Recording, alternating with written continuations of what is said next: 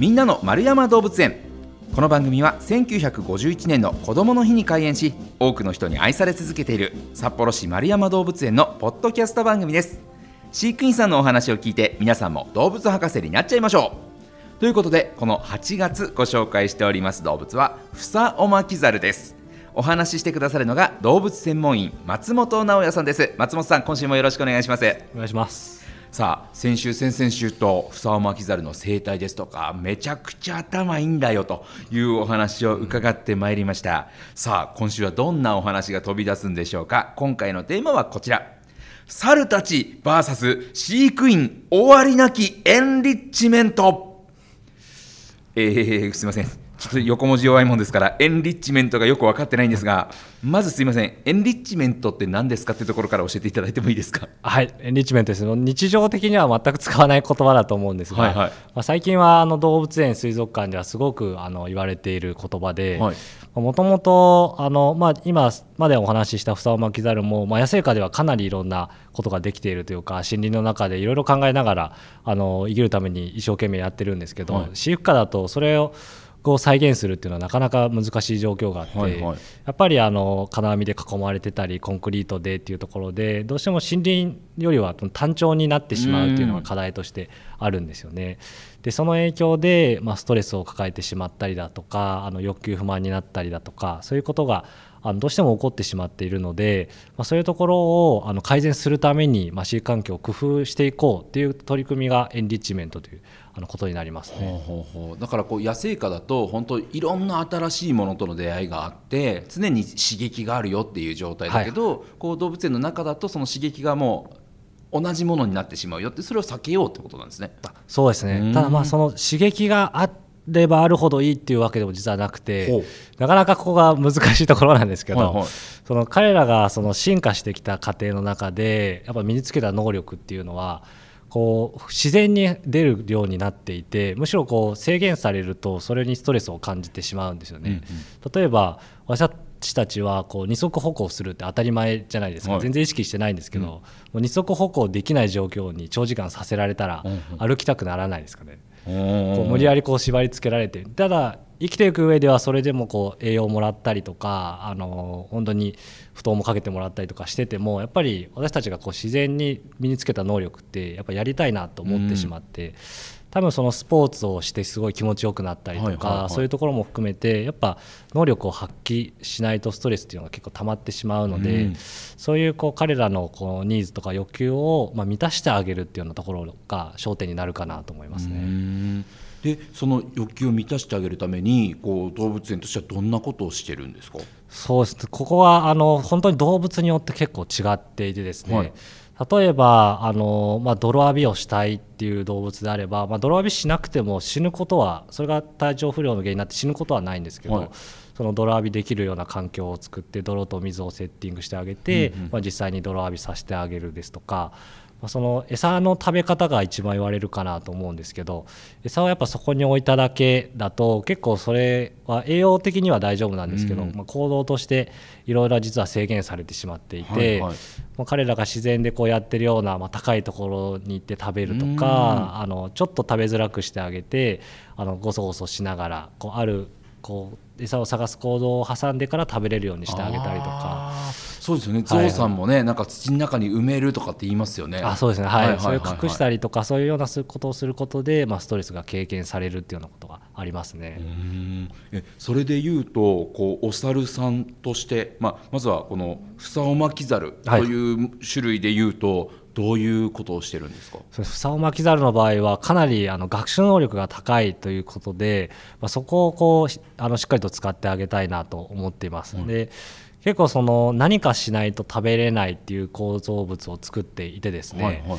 今一番最初にやったのがあの竹筒の中にこうかぼちゃの種を入れてかぼちゃの種も好きなんですけど、はいはい、竹筒の中にかぼちゃの種を入れて、まあ、そこの竹筒にはあの種2つ分ぐらいの穴が開いてるので、はい、ちょっと転がしたりするとこう出てくるようになっててそれを上げてみて、まあ、どういうふうに考えて取るかなと思ってやってたんですけど。はいやっぱ最初の頃はこう、まあ、ひっちゃかめっちゃかというか、もう投げたり、はいはい、転がしたりしながらガシャガシャしながら出してたんですけどもう2日ぐらい経つと、はい、なんかもう転がして30度ぐらいコロッと転がして出して30度ぐらいコロッと転がして出してというかもうベテランの作業員かと思うような効率の良さで すぐに取ってしまったりしてたんですね。なのでそういうものを、まあ、ちょっとずつ今改良してやってるんですけど、まあ、そういうこう食べ物のあの器具っていうのをいっぱいそれぞれの動物でつく作ってますね。へすごいですねだからまあ、そのね竹筒はもうクリアしちゃってるからどんどんレベル上がっていくわけじゃないですか。はいはいそのうちねもう金庫の中に入れてね自分で耳で金庫開いた音を聞いて開けるみたいなねもうそういうレベルになると思います。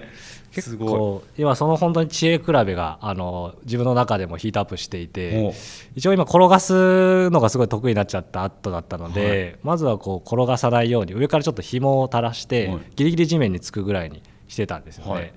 でそうなると、まあ、転がそうと思ってもちょっと紐がで垂らされてるのでなかなかちょっと転がしづらいみたいになって、でこれでうまくいくかなと思ったんですけどそうなるとあの上に持っていってあのロープをたゆませて、うん、あの普通に転がせるようにしてまた上でやってたんですよね。なるほど、はい、でそれがもう1日でそれをやられてしまって、はいはい、じゃあ次どうするかなって考えたんですけど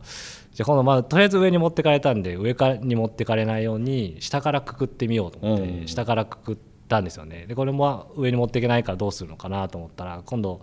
横に水容器があったんですけど水容器の中に入れて種浮かせて取り出したんですよね。すげえ。あこれ結構やばいなと思って。勝ち目あるかなこの勝負と思う中で、はいはい、でまあ水容器からとりあえず遠ざけて、上でも下でもないとこってどうしたらいいんだろうなと思った時に、はい、あの空中にこうあの3点のロープを使って、はいはいはい、もうあの回せない状態になってるんですけどをあの竹筒を空中にセッティングしたんですよね。そうするとちょっとあの自分が夢中になりすぎてたなと思うんですけど身体能力だけで普通にあのロープ歩いていって普通に取ってしまって、もう彼らがあの木の上で生活してたというのをちょっとすっかり忘れてしまって っていう段階まで来ていてもうかなり試行錯誤を繰り返してますね、えー、じゃあ今のところは松本さんが負けてるという完全に負けてます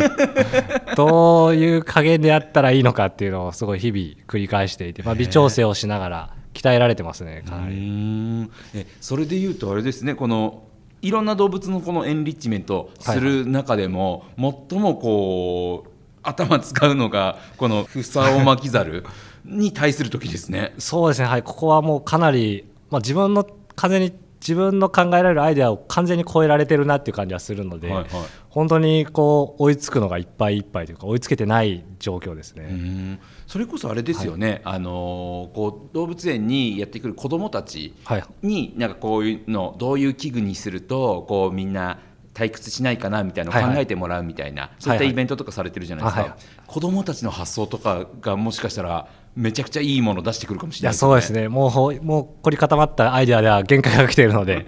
もういろんな意見をいただきたいですね。えー、いや面白いな、じゃあ今はねこうフサオマキザルについて伺いましたけど他の猿たちっていうのもこのエンリッチメントは結構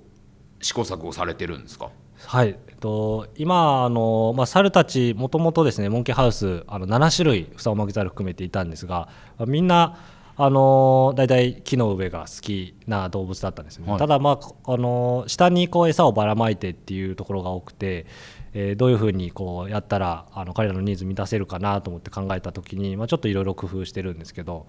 例えばあのエリマキキツネザルっていうあの白黒のあのマダガスカル島っていうところに白黒のエリマキキツネザルっていうのがいるんですけど、はい、その個体は結構あの細いあの枝なんかにもあの伝っていける動物だったんですよね。はい、なのであのロープのあの上にあのトリカルネットでちょっとこう餌が置ける場所を作って、はい、そしてそのそこに餌をあのセッティングすることで、まあ、ロープを伝ってってロープの上のままあの頭を下にしてこうぶら下がるような形で、そのまま食べたりっていうことをするんですよね。で結構それが、まあ、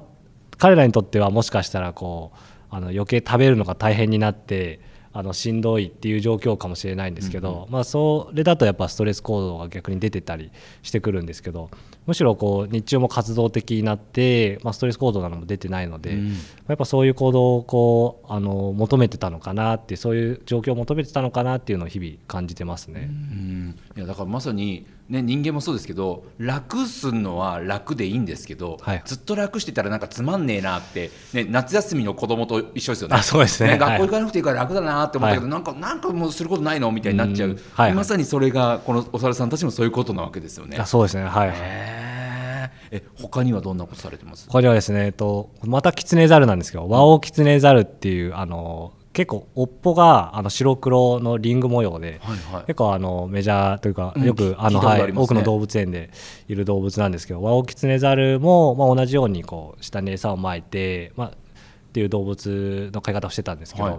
ワオキツネザルはあの木のあの枝の束をあの各所に設けていて、はい、まあ、花束みたいなのの枝盤ですね、はい、あれを設けていてそこにこう餌をあの隠していくっていうのをやったんですよね。うんうんうんうん。そうなると、まあ、それ自体はあの丸太の上の方につけてるので、まあ、丸太に登ってこう餌をごそごそごそごそそこから取り出すようなことをやったりするんですけど、うん、まあ、そうしていくことでどこに餌があるか、まあ、パッと見でも見えないので結構こう何もない枝なんかでも探すっていう行動がすごい出てたりとか、うん、結構日中はずっとこうあの日向ぼっこが寝るぐらいのあの感じだったんですけども今はこういろいろ動き回ってすごい活発に過ごしてくれてたりするんですよね。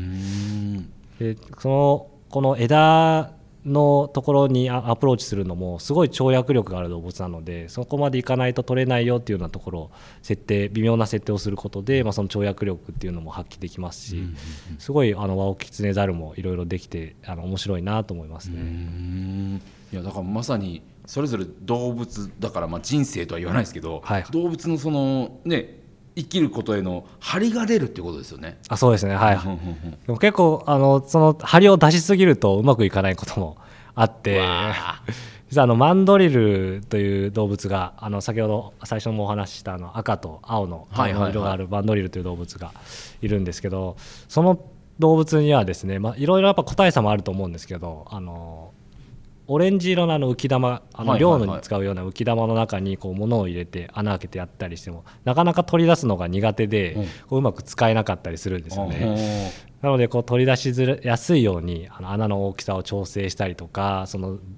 吊るす場所を微妙に変えてみたりとかそういうようなことをして本当にこう彼らがあのギリギリ頑張ればできるけど、うん、ちゃんと絶対できるっていうこう目標設定みたいなのをしっかりしてあげないと、まあ、ただしんどいしできないし辛いみたいな 結構良くない状況も招いてしまうのでその調整をすごい今頑張ってますね。すごい。ちょっと表現合ってるか分かんないですけど、はい、子育てみたいですね。いやそうですね。もう本当、それぞれのその動物たちのその限界とかその能力をしっかり知ってないと、本当にただのこう嫌がらせになってしまいかねないので、しっかりとその動物の生態だったりとか個性をあのしっかり理解した上でこうそれに合わせて日々調整していくっていうのが必要になりますね。えでこのエンリッチメントを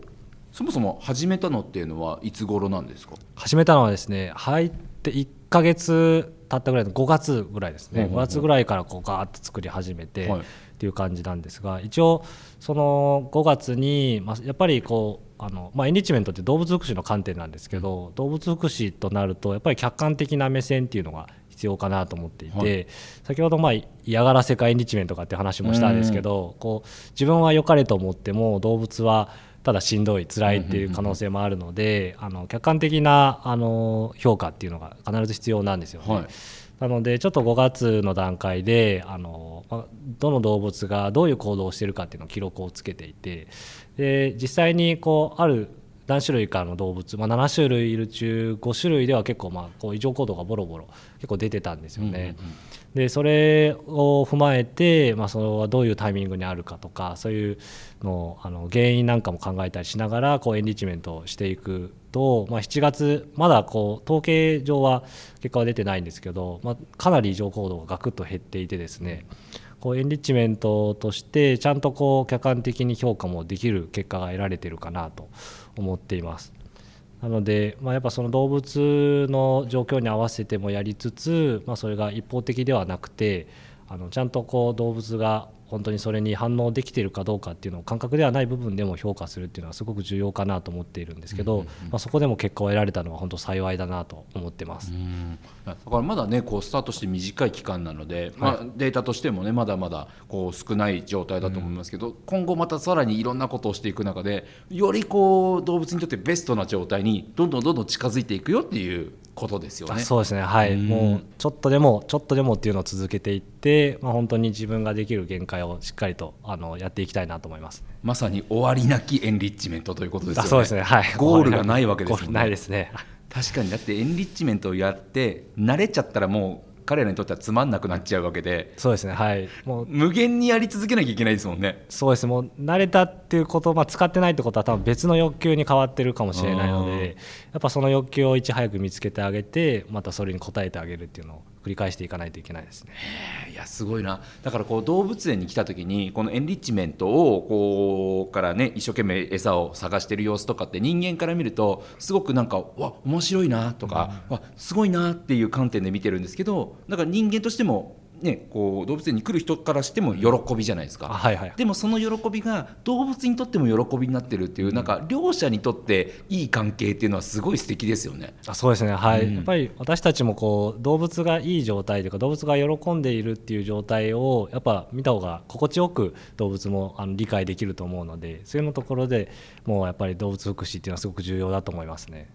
ということでねぜひともあのエンリッチメントこうどんなものなのかな、まあ、音で聞くよりも実物見ていただいた方がね分かりやすいと思いますんでこれモンキーハウスに行くと見られるよってことなんですかね。はい見られます、うん、その道具自体は使ってないこともあるんですけどその道具とかその構造が何であるのかなって想像してもらえるとその動物の生態能力その個性っていうのもきっと想像できると思うので、はい、ぜひそれを見ていただきたいなと思います。ぜひとも足を運んでいただいて、えー、生のね、えー、このエンリッチメントを使っている様子だったりこうその動物エンリッチメントを通じてその動物の理解を深めていただければなというふうに思います。